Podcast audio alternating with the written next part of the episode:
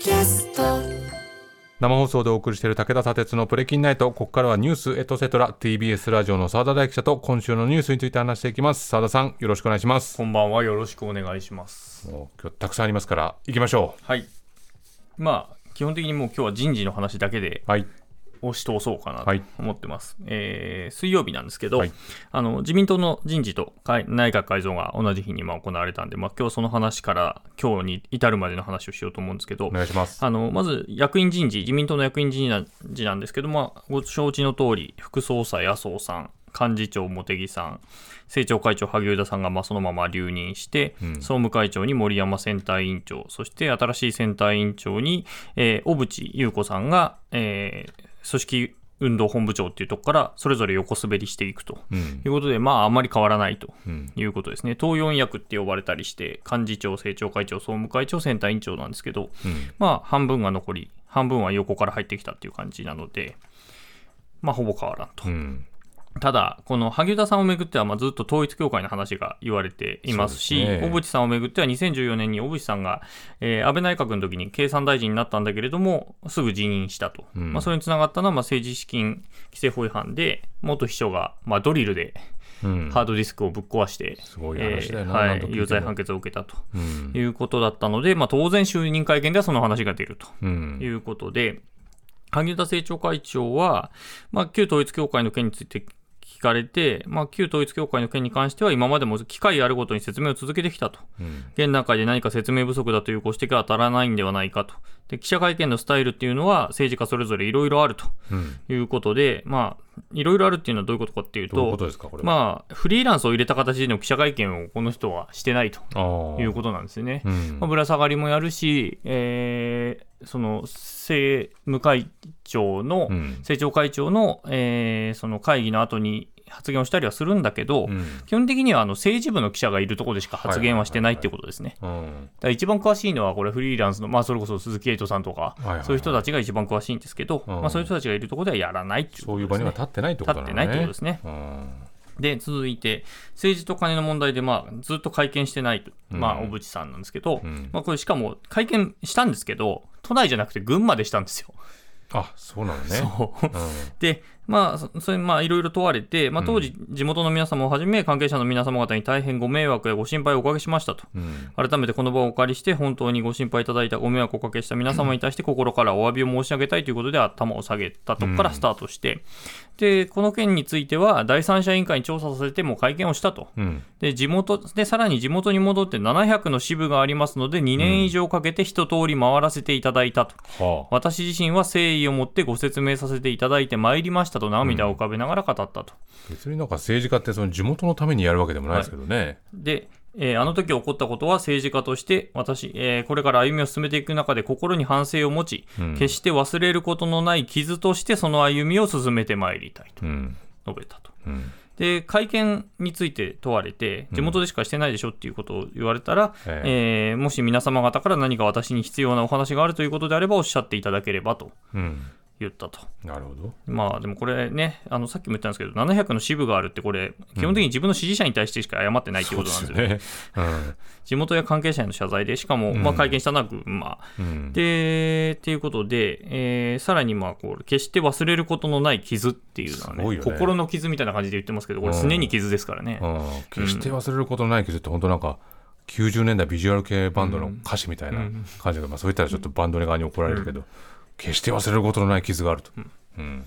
どうなんだろうこの言い方はね。なんでこの小渕さんが選対委員長になったのかっていうことなんですけど、まあ、亡くなっ先日亡くなったその青木幹雄元官房長官、あの小渕内閣の小渕さんを支えてた人ですよね。うん。でしかも小渕さんの次に総理になった森元総理の意向が働いたとういうん。ふうに言われてまして、ただまあ、当然、まあ、このドリルの件はみんな忘れてないわけですよ。うん。まあ、ドリル優子とか呼ばれてるわけですよ。ねで、そうなると、まあ、か、あのー詰められるんですけど、うんまあ、幹部だけど、4役とか言われるんだけれども、定期的な会見がないのがこの選対委員長なんですよ。あそういうことなんですねそうなんです。うんだ突っ込まれる機会ってほとんどないんですよね。しかも国会に立つこともない。そうか要職ではあるけれどもこう問え問われる問われる場面が少ない場面が少ない。うんで、これが、党えー要するに閣僚だったら、国会で追及されるわけですね。追及される、うんだけど、まあ、選対委員長だったら記者からすらほぼ追及されないという位置で、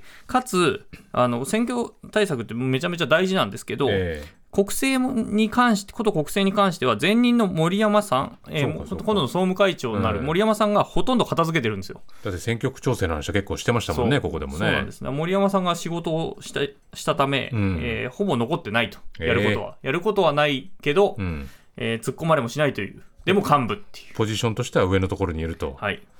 なんだかうまいことよくそのポジションがあったなっていう感じですけどね。もう最高のお膳立てができてるといやー、どうなんでしょうね。まあ、役立たないっていうふうに思ってるんじゃないのと思われても仕方ないような状況が今できてるとういん、うことですね。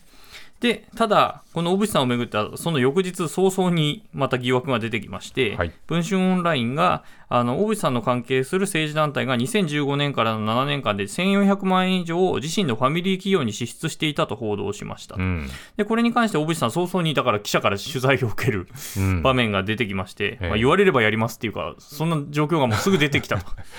ネタかと思いましたね。壮大な振りですね。本当に出てきたよと。はい。うん。で、親族企業と言いますけれども、それはきちんとした形で全く反することなくやらせていただいてますと。うん、まあ、この疑惑について否定して、道義的な責任についても全くないというふうに言ったと。うん、で、しかもこの、その、有罪判決を受けた元秘書が、あの役員だったと思うんですけど、にえやってる企業だっていうことで、まあ、それに還流させてんじゃないのということを言われたんだけれども、その事実は全くないとうんいうことで否定をしたとうんいうことで。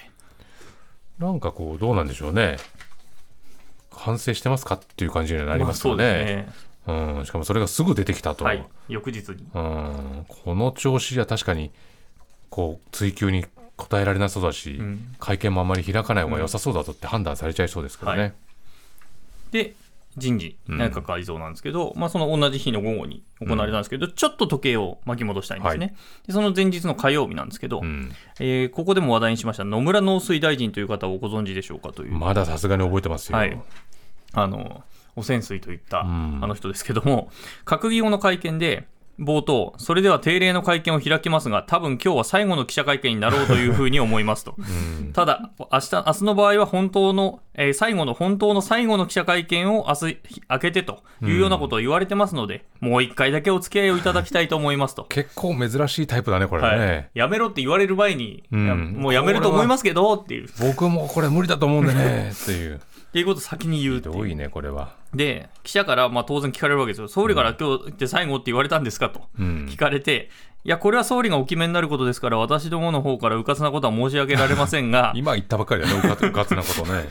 私ももう、えー年齢も80歳になりますので、ちょっと疲れたなという思いがありますので、総理にははっきり申し上げたわけではありませんけれども、当然考えていただいていると思うんですが、うんもうここらでよかろうという気持ちも自分自身にはもうありますと。いやーすごいね。で、この1年2ヶ月間なんとかこなしてこれましたと。うん。えーもうこれ以上はもう息息が切れてしまうということで、また変なことになっちゃうといけないんで、もう早めに引いた方がいいだろうというふうに思っていますとうん。いうことで、で最後にわた、えー私の、えー口が滑ったというか、言い間違いで問題がこれだけ大きくなってしまって、内閣にも迷惑をかけたな、あるいはまたそれ以上に福島の皆さん、あるいはうちの水産庁の皆さんにも大変迷惑をかけたなと、こんな思いでございますと。うん。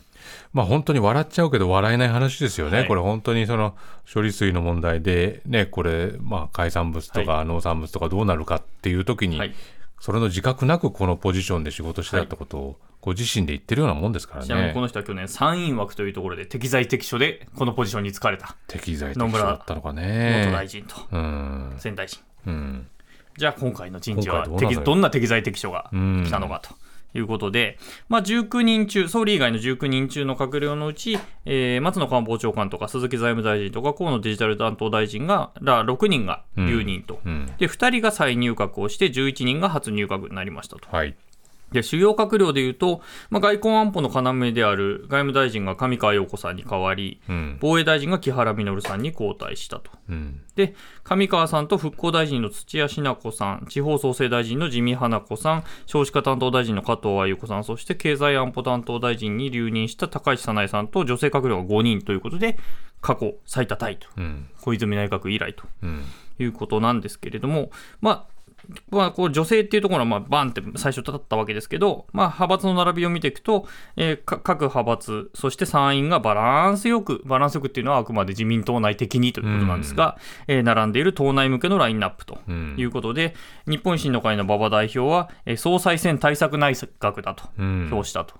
まあ、あの組閣のね一覧の写真を見ても、本当に自分の後ろとか周りにまるで花のようにねこの女性をはい。見えやすく配置するという写真を撮ってましたけれども、そして総裁選でライバルになりそうな人たちはみんな閣内の要職か、えー党の要職に入っていると、入れておくというね、はい。うん。歯向かわないようにということだライバルをと思います。作らないようにすると、で、その夜に総理会見が行われて、内閣改造について変化を力にする内閣ですとうんいうふうに言って、どういうことだそれは、明日は今日より良くなると。うん、誰もがそう思える国づくりを一緒に行っていこうではありませんかと呼びかけました。本当に何をどうどうしたいのかってのはよくわかりませんね、はいこれだとね。まあ、変化の時にチャンスがあるんだとういうんことを言ってますね。うんで、何をしていくかというと、経済、社会、外交、安全保障の3つを政策の柱として、強固な実行力を持った閣僚を起用することとしたと。うん強固な実行力を持っているそうです。うんはい。で、名前を挙げながら、その閣僚の起用起用理由を述べていきます。うん例えば、新任閣僚なんですけども、うん厚生労働大臣には、えー厚労えー厚生労働業、えー分野に長く関わり、国際人脈も豊富な武見敬三さん。うん。とか、あとは子ども子育て政策や女性活躍は子ども子育ての当事者でもある加藤鮎子さんに担当してもらいます。うん。まあ、お子さんがいれば男女問わずた担当しあの当事者なんですけどね、うん。という感じがしますが、うん。でところがですね明らかにおかしい人が何人か見て取れるんですね、うん。例えばうん。文部科学大臣には行政経験豊富な森山正人さんを起用いたします。行政経験、行政経験とは何か。うん。で何何についての行政経験かっていうのは全くわからないので、うん。実際就任後の記者会見で、うん。えー森山さんに聞かれてですね、森山さんは、社会人になってから運輸省、国土交通省などを担当したけれど、文部科学の分野とはそれほど近くなかった。これから勉強しながら一生取り組んで一生懸命取り組んでいきたいと。この勉強しながら大臣になるの本当やめてほしいよな。適材適所。うん適材ですね。適材ですね。適材ですね。で、極めつきは法務大臣です。うん。法務大臣はベテランの小泉隆二さんにお願いすることとします。ベテラン。ベテラン以上。ベテラン。ベテラン。ベテランだよ、ベテランです。ねえ。法務行政はベテランじゃないと。うん。もうなんかあの、あれみたいですよね。あの、うん寄せ書きとかで、うん。あの、書くことはないから、スカスカのとところにねりあえず元気でねとか、ああ。いい人だと思いますみたいな。また会えるといいねなんてことね。はいベテランと。素晴らしいですね。一時が万事こんな感じなんでしょうねって思わざるを得ないですよね。で、最後にその、えー岸田総理はその東旧統一教会について、うんまあ、この問題についてしっかりとした結論を出すべく最,、えー最後、最終の努力を進めてまいりますとうん。いうことを言っていて、だけど、質疑応答では閣僚の中にこれ関係ある人がいますよね。うん。それで言うと、そのさっきの文科行政はいはいはいがここに関わるんですけど、宗教法人に関わるんですけど、森山正人さんは旧統一教会の、えー関連イベントでスピーチをしているはい。ということで、うんえー問われまして、えー各閣僚においては、えー過去の関係以下にと関わらず、現在は当該団体との関係を一切有してないということを前提として任命を行っていると総理は述べたと。で女性閣僚が5人になったことについて問われて、えー皆様方にこの女性としての女性ならではの感性やあるいは共感力こうしたものも十分発揮していただきながら仕事をしていただくことを期待したいと、うん。まあ、この発言が早速、まあ、話題になってまして。いやそりゃそうでしょう。はい、ニュース 23TBS の、うん。では宮本記者が、えーこれ違和感があったと。指摘すると、小川彩香キャスターが国のトップの認識としてはなかなかの失言だったんじゃないかと、うん。失言と、でしょうね。はい、うん。っていうことがあって、で、結局その、まあ、女性閣僚5人入れたんですけれど、うん。まあ、やっぱりちょっと分かってないんじゃないの、岸田総理っていうの。うんで、思い起こすと、総裁選の最中にあのスーツ姿で食卓で座って、うん。えー奥さんが出した料理を食べる写真を上げて炎上した人ですよね、この人っていうもご飯。待ち構えてる写真ね。でご自身も男子校出身っていうことで、まあ、私、男子校ウォッチャーとしてはですね男子コー、チャーえー男子校出身者今回数えましたっていうことで、えー岸田総理入れて9人と。9人、はい。女性を抜くと、うんえー6割6割。が男子校出身の男性ですね。はい。うん。あつまり同じメンタリティーの人なんじゃないと、あこれ、安倍さんとか菅さんの内閣と比べても多いんですよね。うん。で、しかも、えー今日、えー副大臣、うん。政務官という、まあえー大臣の下ですよね、で働く人たち、えー26人、28人で合わせて54人なんですけれども、それが全員男性と。すごいよね。すごいです54人全員だもんね。壮観ですよ、あの写真結構上がってますけどね。なった人たちのすごいあの X に。なんでこんなになっちゃったんですか、はい、で官房長官は、えー人事は本人の人格、えー見識を踏まえて、まあ、適材適所で行っていると適材適所。言ってますね。で、ただやっぱりさすがに立憲民主党の泉代表、驚きましたね。54あるポストで女性がゼロって信じられないと。信じられないはい。っていう指摘。で、岸田総理、これつ追及されました、ぶら下がりで。うんえー、なんと言ったか、閣僚副大臣、えー大臣政務官、さらには、えー総理補佐官については適材適所で、ん。ご覧のような老壮青、老壮青さらには男女バランスとなりましたと、どの閣僚にどういった副大臣をつけるのが適切なのか、どの大臣、どの副大臣にどういった大臣政務官をつけるのか、えー要はチームとして人選を行いました、その名簿につきましては、チームとして人選を行った結果であると考えておりますと